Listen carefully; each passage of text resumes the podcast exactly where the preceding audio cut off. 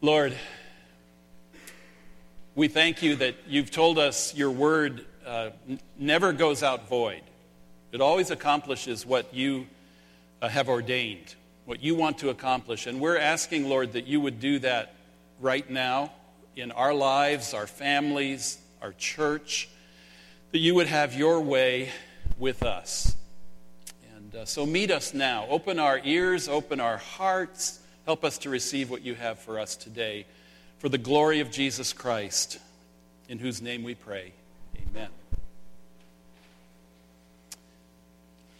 Happy families are all alike. Every unhappy family is unhappy in its own way. So reads the first line of Leo Tolstoy's famous novel, Anna Karenina. And I suspect that there are many here today who know something about the unique heartaches of an unhappy family. Today, we look through the window of the Bible into a very unhappy family, unhappy in its own way, and yet also unhappy in ways that almost everyone can relate to. We're well into our sermon series on lessons from Jacob's journey with God that we're calling a disciple's life, the blessing and the limp, because we get both, the blessing and the limp, when we walk with God. I've entitled uh, today's message, Our Messy Family. I hope you won't be too insulted by that. It's not your messy family, it's our messy family. And we're going to be looking at Jacob's messy family, but we'll be seeing our own messy family too our family at home and our family here at church.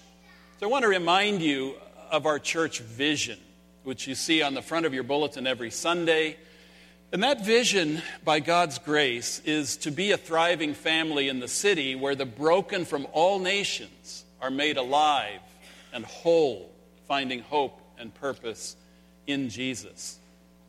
In some ways, we are all broken alike, but we are also broken in our own way. And this means our life together is always going to have some messiness to it as we, the broken, get on the road together. And we're in the process of being made whole and becoming a thriving family in Jesus. Not a perfect family, but a thriving family, a messy family at the same time, until we reach our heavenly home where all the messes will be gone. God will have cleaned up all the mess. And what a day that's going to be. So, our messy family, Jacob's messy family.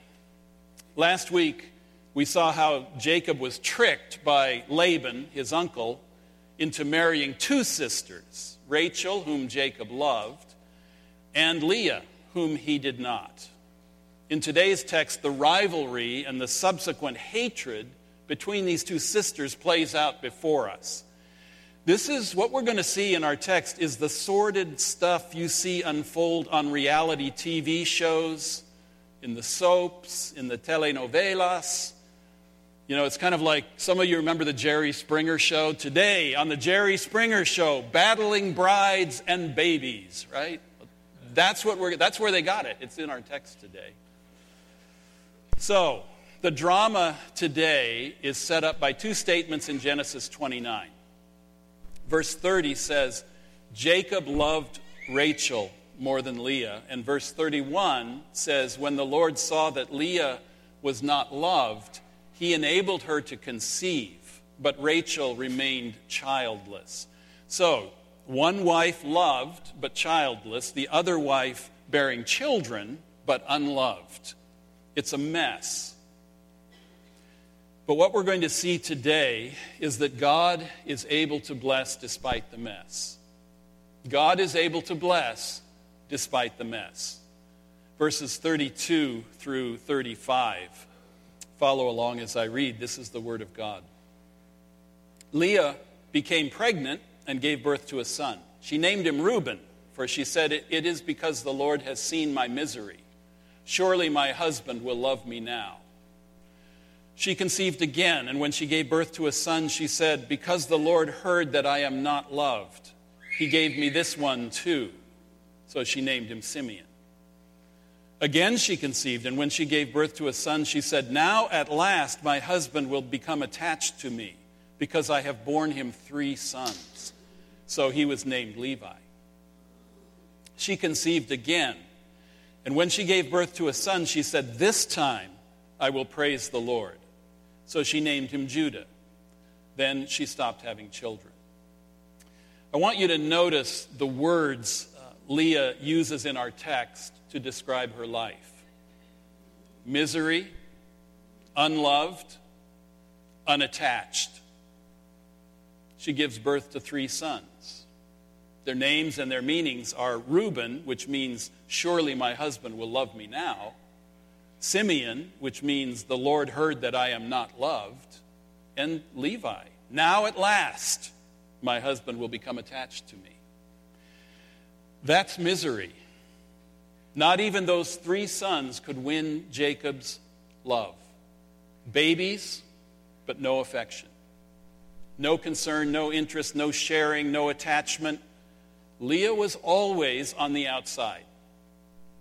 But then a remarkable change comes with her fourth son, Judah. Did you notice? Good verse 35. Leah says, This time I will praise the Lord. Somehow, she shifts her focus from her husband to her God, from complaints about the marriage to praise for the Lord. This is, of course, the best and healthiest thing she ever could have done in her hard, painful circumstances. And that makes this the high point of the story. She praises the Lord. And you know what happens from here? From the line of this son, Judah, will come someone you might have heard of the lion of Judah. The lion of Judah who's going to break every chain.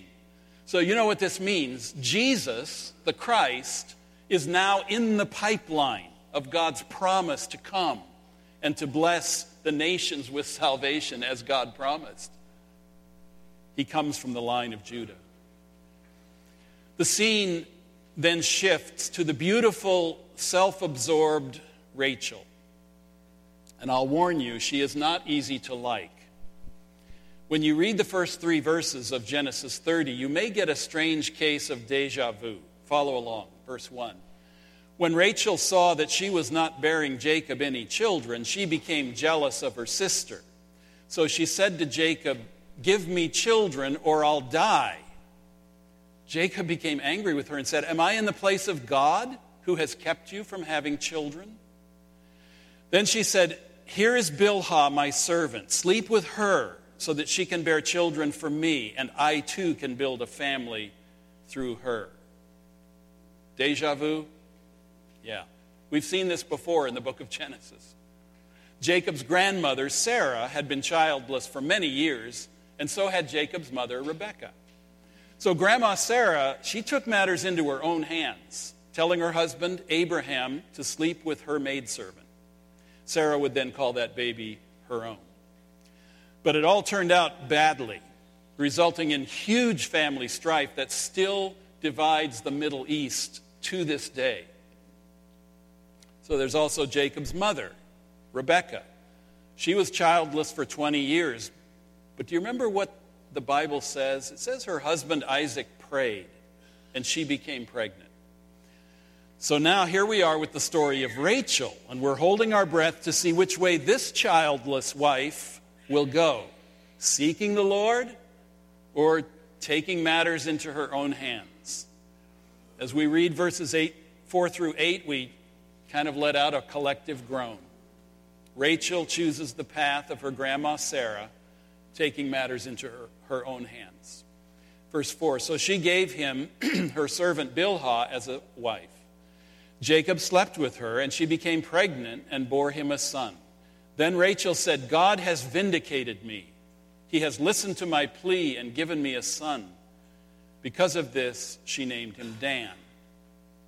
Rachel's servant Bilhah conceived again and bore Jacob a second son. Then Rachel said, I have had a great struggle with my sister, and I have won. So she named him Naphtali. How'd you like to be named one of those two boys? this family is a mess. It's a mess. Too often in life, people don't give God the credit he deserves But in this case, I think Rachel gave God credit for something she should not have. And here's what I mean. In verse 6, Rachel says, God has vindicated me. That is legal language. What she means is, I took my sister to God's court and he ruled in my favor. I think I'll name my son, God ruled in my favor. When her surrogate mother, Bilhah, has a second son by Jacob, Rachel names him Struggle. That's his name. That's what it means, struggle. Because as she so graciously puts it, I have had a great struggle with my sister and I have won. You know, she's like, yeah. I don't know about you, but at this point I feel like pointing out the score. But Rachel, you know your sister has four boys without a surrogate, right? And you have two who don't come from you. But knowing Rachel, that might be a risky thing to say. Um, you might not want to go up against her. She's rough and tough. So the ball is back in Leah's court, battling brides and babies. Verses 9 through 12, Leah gives her maidservant to Jacob. See what's happening here. You give your maidservant, I'll give my maidservant. And she soon has another son. Verse 9. When Leah saw that she had stopped having children, she took her servant Zilpah and gave her to Jacob as a wife. Leah's servant Zilpah bore Jacob a son. Then Leah said, What good fortune! So she named him Gad. Leah's servant Zilpah bore Jacob a second son. Then Leah said, How happy I am! The women will call me happy. So she named him Asher. If you're keeping track, the score is now 6 to 2 with Leah in the lead. A strange turn of events begins in verses 14 through 16. Verse 14 During wheat harvest, uh, Reuben went out into the fields and found some mandrake plants, which he brought to his mother Leah. Rachel said to Leah, Please give me some of your son's mandrakes. But she said to her, Wasn't it enough that you took away my husband? Will you take my son's mandrakes too? Very well, Rachel said. He can sleep with you tonight in return for your son's mandrakes. So when Jacob came in from the fields that evening, Leah went out to meet him. You must sleep with me, she said. I have hired you with my son's mandrakes. So he slept with her that night.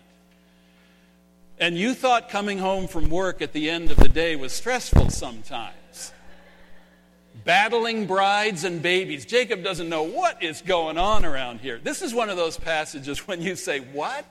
I mean, is this really in the Bible? And can we just skip this passage and move on to the next one? Well, no, no, John, we can't. This is the Word of God. What does it mean? So, what's a mandrake? Well, here, take a look. Grasp your mandrake and pull it up.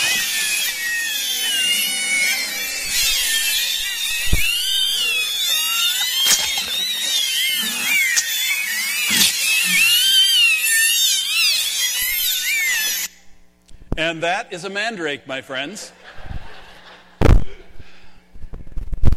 Seriously, what's a mandrake? What is happening in this story? And what is wrong with these people?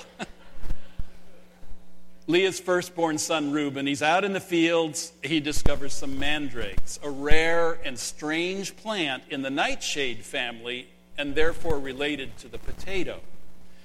Now, the roots of a mandrake look a little bit like a little man, as in that Harry Potter clip, but without all the screeching, right? Mandrakes have long been thought to be an aphrodisiac, an aid to fertility. Since the roots look like a little man, maybe they could bring you a little man. That's the thought. So when Rachel hears news of the discovery of mandrakes in the field, man, maybe this can help me. She asks Leah if she can have some. She's convinced they might help her get pregnant. And you can hear Leah's anger and pain in her reply in verse 15 as she essentially says, Wasn't it enough that you took my man? Now my mandrakes? And then this really bizarre bargain unfolds. Apparently, Jacob is not sleeping with Leah anymore at this point. So Rachel trades Jacob to Leah for the night in exchange for the mandrakes. She says to her sister, Look, I'll hire Jacob out to you for a night for those mandrakes, which I hope will ultimately help me get pregnant. Deal or no deal? Rachel pimps out her own husband. This family is a mess. Are you with me? this family is a mess. The very lonely Leah likes the sound of that deal, so she accepts it. How does this little scheme work out? Not too well. Rachel does not get pregnant, and Leah does again. Verses 17 through 21. God again gets credit for something he probably shouldn't, and this time from Leah. Verse 17 God listened to Leah, and she became pregnant and bore Jacob a fifth son. Then Leah said, God has rewarded me for giving my servant to my husband. So she named him Issachar. Leah conceived again and bore Jacob a sixth son. Then Leah said, God has presented me with a precious gift. This time my husband will treat me with honor because I have borne him six sons. So she named him Zebulun. Sometime later, she gave birth to a daughter and named her Dinah. So Leah says, God has rewarded me for giving my maidservant to my husband. Personally, I rather doubt that. She's giving God credit for something that's just a little bit wacky. But we see her heartache immediately reflected again in verse 20. This time, I mean, here we are. This time, my husband will treat me with honor. Back to Rachel. Ten sons have been born at this point. That's ten boys roughhousing around the camp and not one of hers, one of them is hers biologically. But notice what happens in verses 22 through 24. Then God remembered Rachel. He listened to her and enabled her to conceive. She became pregnant and gave birth to a son and said, God has taken away my disgrace. She named him Joseph and said, May the Lord add to me another son. And just like that, Rachel finally has her biological son. She names him Joseph, which means roughly, May I have another? Rachel would eventually have one more son, Benjamin, when she returned to the land of Canaan later with Jacob. Do you remember how she had told Jacob in our text, Give me children or I'll die? Well, that's exactly what would happen. While giving birth to Benjamin, Rachel would die and she would never get to raise that son for whom she had fought so hard and so bitterly. So here's the part of this story that none of us has probably been thinking about this whole time. This is actually a story of how God kept his promise to bless Jacob. This is a story of how God kept his promise to bless Jacob. God had promised Jacob the blessing of a great family, which would ultimately be beyond counting and would bring, bring blessing to the whole world. So, this is how God is keeping that promise. It doesn't look the way we thought it would look. But this is the story of a great blessing in disguise, a great blessing that's hidden inside a big mess the mess in this family was not God's fault. The mess and the misery of this family was due to their deception, jealousy, backbiting, scheming, sin run amok in their relationships. But the wonder, just think of the wonder in all of this, a true gospel wonder, is that God was at work to bless in spite of and in the midst of that mess. Why does he do it that way? I don't know. But I think in part it's so that no glory and no credit for this great blessing could ever be claimed by any of the clearly messed up players in this story, but only by God alone. To God alone be the glory. This is so important for, for us in our own lives. Uh, we don't know what to do with things like mandrakes and battling brides and babies, just like we don't know what to do with the actual messiness of our own broken lives. Just like we don't know what to do with a suffering Savior and a crown of thorns and nails and a bloody cross. So we always try to sanitize things. We try to sanitize the Bible, our lives, and the work of Christ. But, folks, it can't be done, it can't be sanitized. Stop trying to clean it up and dress it up. We need to be honest about the mess honest with yourself, honest with God, honest with others. Because here's what's at stake Do you need a big Savior to come in and clean up your big mess? Or do you just need a little Savior to come in behind you and clean up what you missed? There's a lot at stake here. I need a big Savior. That's the only thing that will help. So it's good to be honest. Sin is ugly. Our broken lives are, are embarrassing. Salvation is bloody, and God gets the glory. You see, that's how it works. And, and it starts working that way from the very beginning of the Bible. I don't get it, but Jesus loves me. this I know, for the Bible tells me so. And aren't you glad? that Jesus loves you. This you know, for the Bible tells you so. Good news. And this, my friends, is a huge takeaway for us today. That sometimes the life God promises is obscured by our heartaches, it's hidden in the mess. God had long promised to bless Jacob's life. But you have to imagine the years passing. And Jacob must have wondered if God had forgotten his promises. He's not alone. His story is a familiar story because really it's our story too. How do we respond when the God blessed life is not the life we dreamed of having? I certainly did not dream of having post polio syndrome, depression, addiction, when I imagined the blessed life of a follower of Jesus Christ. Always remember that behind this story stands the living God, the sovereign Lord, and the promise that God made to Jacob. And that promise would not be shaken by the messiness of his family or ours. Promises of a great legacy, a blessed land, being the root of blessing for the whole earth. But I want you to step back from that and think that we possess even greater promises from God than Jacob did. When Jesus saves us, we are richly blessed with every spiritual blessing. We are adopted by God as our Father, and we have His presence within us, His Holy Spirit. God speaks to us in the Bible truth and wisdom and grace and Jesus on every page. God forgives us completely through the cross of Christ and speaks to our deepest needs deepest longings through, through the Word made flesh to dwell among us. We have a family in the church.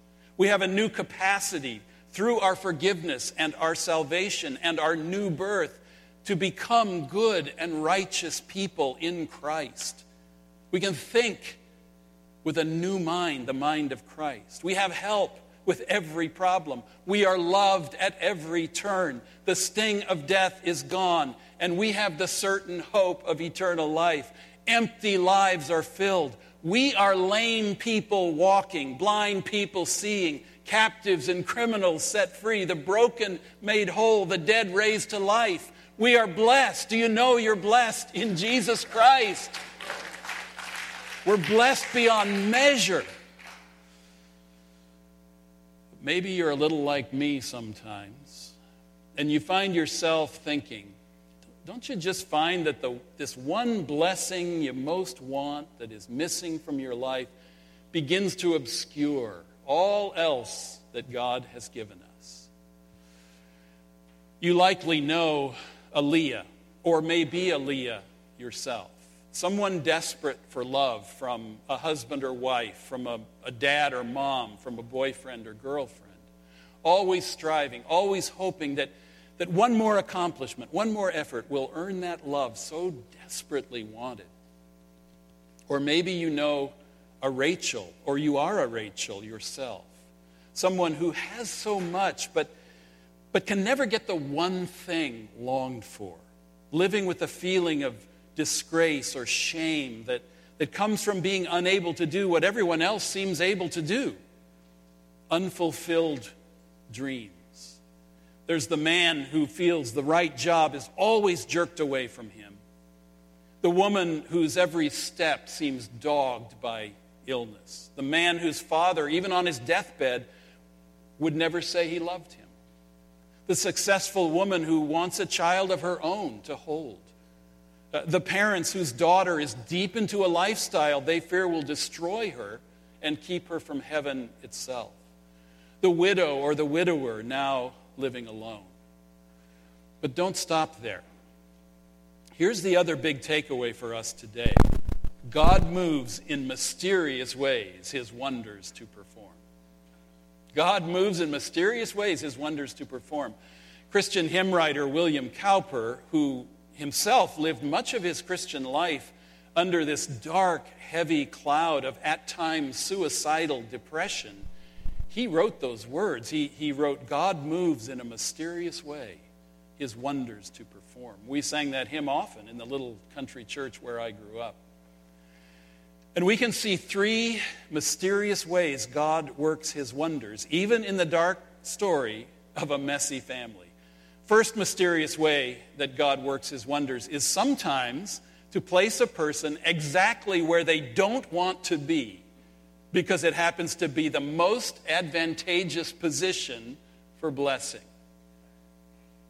Take Rachel.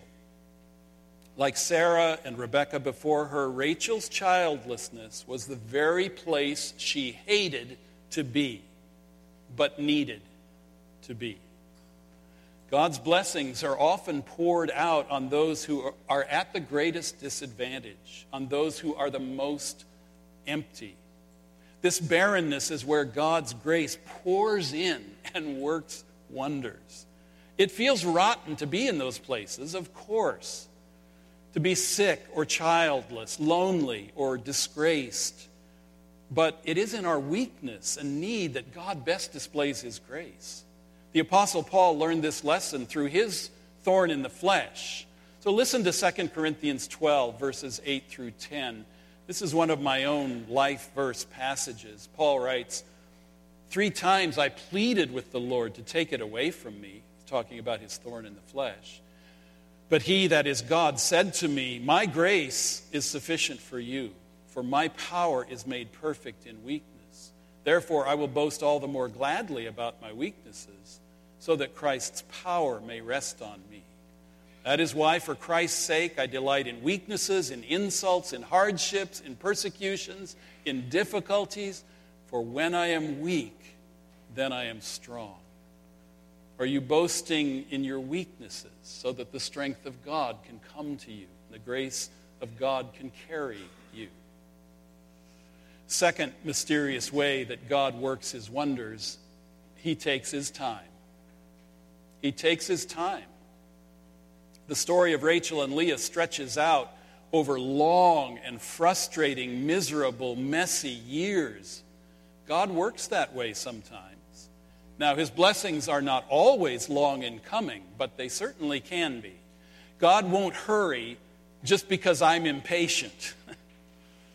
and those long waits, they're never a waste of time. God is always building something special during such times, building character, building trust, prying our grip off of things that are of little value, teaching us to look up the staircase to see his presence and hear his voice from the top. As Psalm 27, verse 14 reminds us wait for the Lord. Wait for the Lord. Be strong and take heart and wait for the Lord. Finally, third mysterious way that God works his wonders, he listens to you with compassion, even when he is silent and you weren't aware of praying. Have you had that experience? Verse 17 God listened to Leah. Verse 22 Then God remembered Rachel. He listened to her and opened her womb. In both cases, there's no record of these two women praying. God simply heard their groaning and their heartache and their misery. And so it is for us as well. You pray and pray and pray, and nothing, or so it seems. Other times you weren't aware that you even prayed, but God answers the ache, the longing of your heart in His way, in His time. He hears you, whether you speak or not, whether you do what people call praying or not. He hears you, He hears your heart as well as your words. But we do have something that Leah and Rachel lacked. We have the Bible where God speaks his heart and his will to us, assuring us again and again of his love and his attention. Still, we would like for God to be much more talkative, wouldn't we?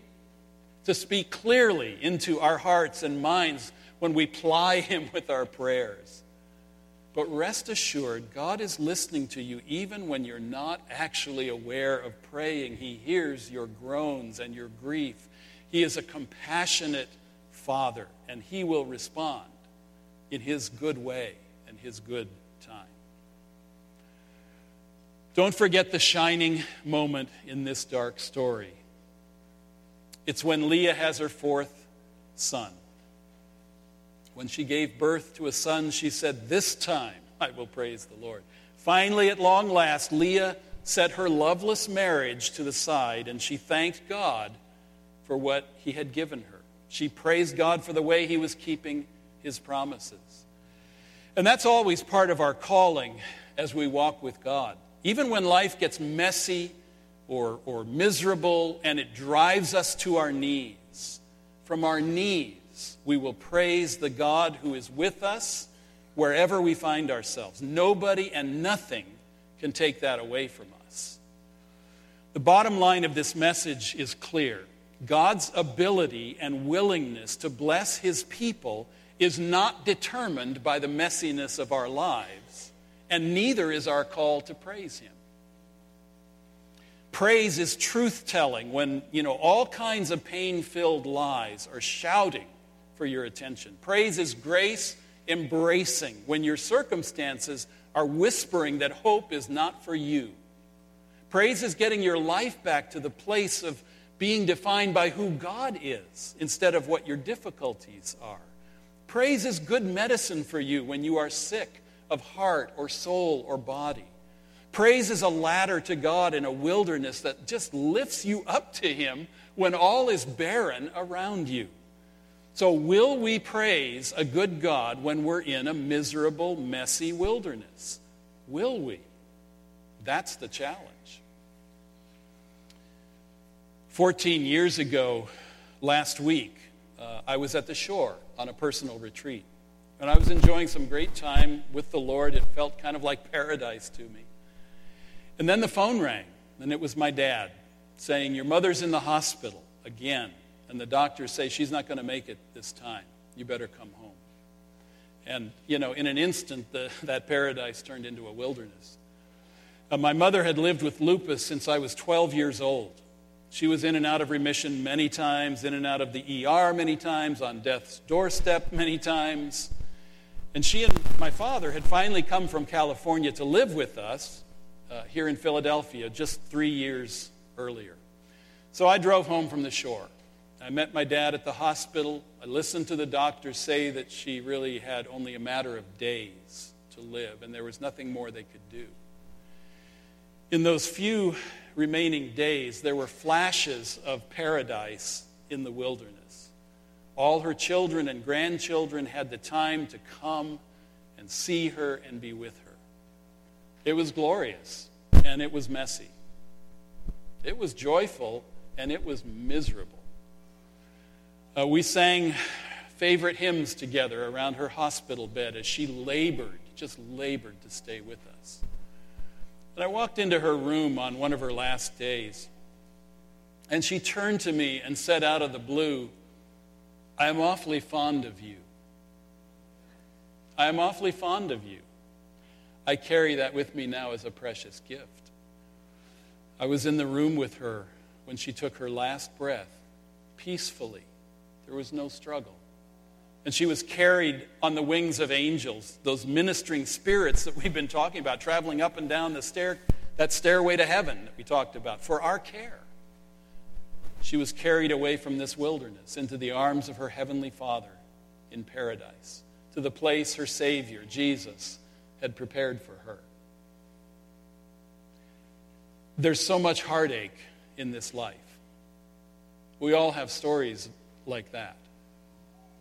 This is a broken world. There's so much disappointment, grief, messiness, misery, and even at times disgrace.